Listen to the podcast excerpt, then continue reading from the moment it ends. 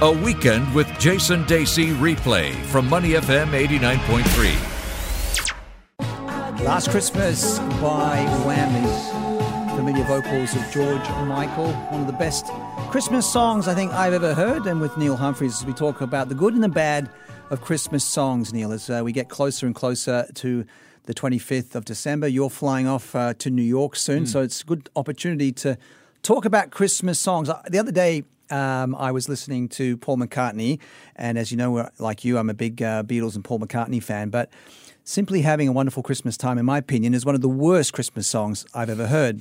Even though I love Paul McCartney, but it's so simple, it's overly simple, it's kind of trite. He's written so many great songs, but to me, that is not a good one. But uh, I think the one that we just heard from uh, Wham and, and George Michael is, is definitely up there. It's a good one, but you failed, Jason. You have failed a global event. And I'm going to tell you because it's funny, right? There is this thing on social media that has gone viral called Whamageddon right? Whamageddon. Whamageddon. The rules on how to avoid hearing Wham's Last Christmas throughout December. Well, it's We've already now. failed, right?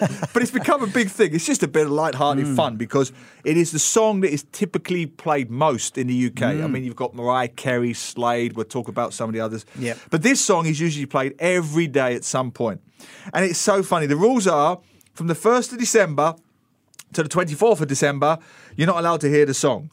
And if you do hear the song, you've got to fall out of the the game and you've got a hashtag Whamageddon once you get hit. And if you type hashtag Whamageddon, there are thousands of people saying, I heard it in the dentist, I heard it on the bus, oh. I heard it in the hospital, I heard it in the supermarket, you know, and once you've heard it, you're out. Oh. And so it's, it's become viral, like millions of people are involved and they're trying to get all the way to Christmas mm. Eve without it hearing Last Christmas. They've already failed oh, in Singapore yeah, yeah. because of us. But the joke is, it just mm. shows you how ubiquitous, you know, mm. omnipresent the Christmas songs are, particularly in the West. I mean, you know, once you're in the US or the UK, it's pretty much Christmas songs every day, all the way to the Christmas day itself. Yeah, you mentioned about uh, how uh, the UK, you know, off air, you said Christmas is much bigger, and I agree with that. Growing up in Sydney, Australia, it's the middle of summer.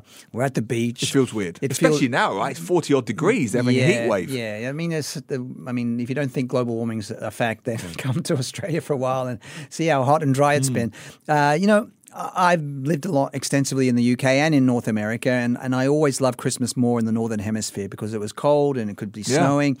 And, you know, I think when I look back at, um, you know, some of the Christmases that I had and some of the songs that I had, I, I think All I Want for Christmas Is You is probably my favorite Christmas song, but not the version that Mariah Carey does. I think the one I like is um, from that film, Love Actually, that was set in the UK. Oh, yes, yes, yeah, And it was yes. that singer called Olivia Olson. She was a, a, young American singer. That's right. Yeah, that's right. and she sang that. Remember, there was, I think Liam Neeson's son had that's a crush right. He has on, a crush on her. And yeah. it's a, Love Actually is a funny, funny film. It's a great film. film. It's, it, a, it's, it's, a bit cliche, film. it's a bit corny. No, but... no, it's fine. It's one of those must watch films. Yeah. We will watch it in the coming days. But it's weird because you have Keira Knightley being stalked by the bearded guy from The Walking Dead, yeah. who happens to be the best friend of the black guy that she married, and he stalks her. Yes. He, he turns up outside yeah. her house with like That's those right. placards. Yeah, yeah. That should be a horror movie, Jason. you, right? And my wife always says, if it was anybody else, if if the best friend of your groom stalked you at Christmas Eve, you would call the police. What does Keira Knightley do? She kisses him. Yes. Kisses yes. him. Then you've got Liam Neeson whose boy, mm. that freakishly clever kid, yes, who ends up in Game of Thrones, and of course he, his uh, mum had just died in the film, right? That's right. Uh, Liam Neeson is his stepdad. And he has a crush on the girl who sings "All I Want for You Is Christmas." All that, I Want for Christmas Is You. The yeah. one. And so it's got that great Liam Neeson line where there's a race against time, and the girl is off to the airport. She's flying back to America, and Liam Neeson says to his boy, "Where is she going?" She's going to Heathrow Airport, and he says, Follow me. I know a shortcut.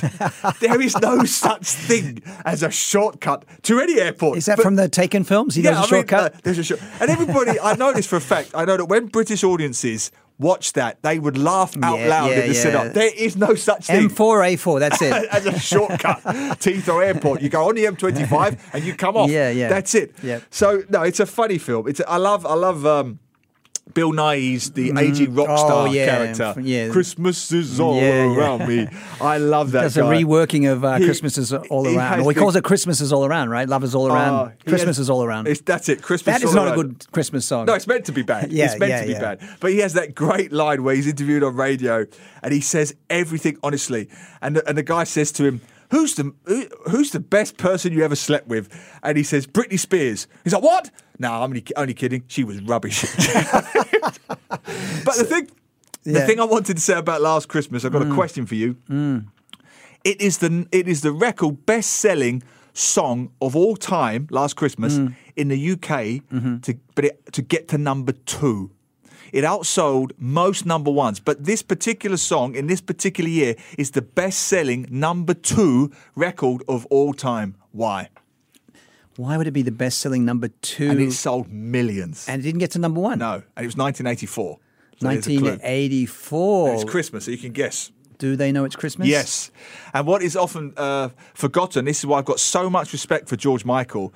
When the song came out, Wham were at the absolute peak of their fame, right? He was going to make a lot of money from this song, a lot of money.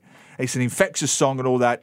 Uh, but he said to Geldof, I'll not only will I'll downplay my song, he didn't publicize Last Christmas once it mm-hmm, came out. Mm-hmm. He contributed to Band Aid. Mm-hmm. He publicly said to people, buy Band Aid rather than my own song, Yep. even though, let's be honest, Last Christmas is a much better Yeah, song yeah. musically than Yep. Do They Know It's Christmas.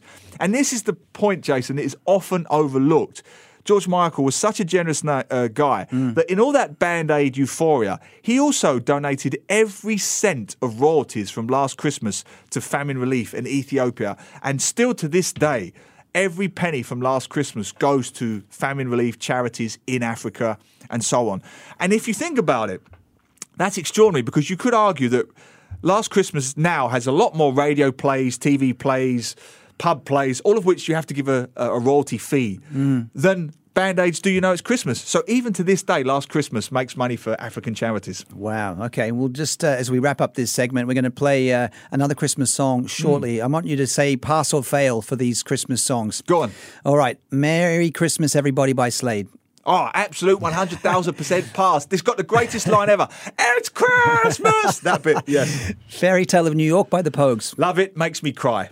Me and my daughter, we sing it together as a duet, but she's not allowed to say the swear words. That's a pass. Yes. Somewhere Only We Know by Lily Allen. Do Don't even know it, so I'm going to say fail. Okay.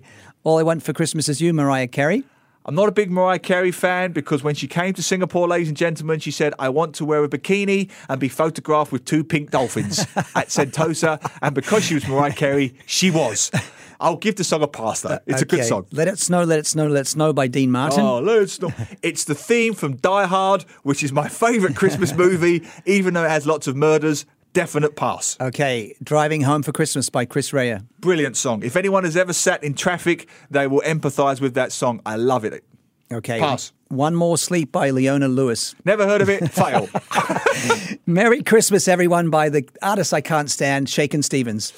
It's, Jason, I hate to say this, I love her dearly, but it's it was one of my wife's all-time favourite songs, Uh, and I hear it every Merry Christmas, everyone. Boom, boom, boom. Can I tell you a quick story about it very fast? Make it fast.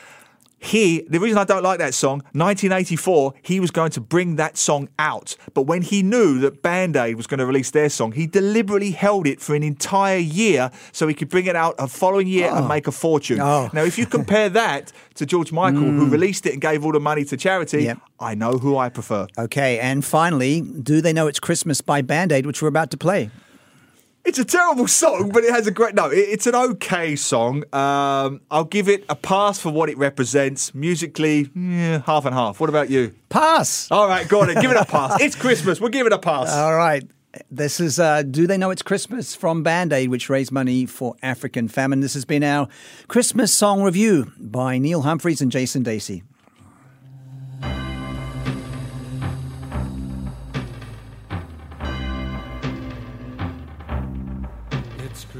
Time. There's no need to be afraid. At Christmas time, we let in light and we banish shade.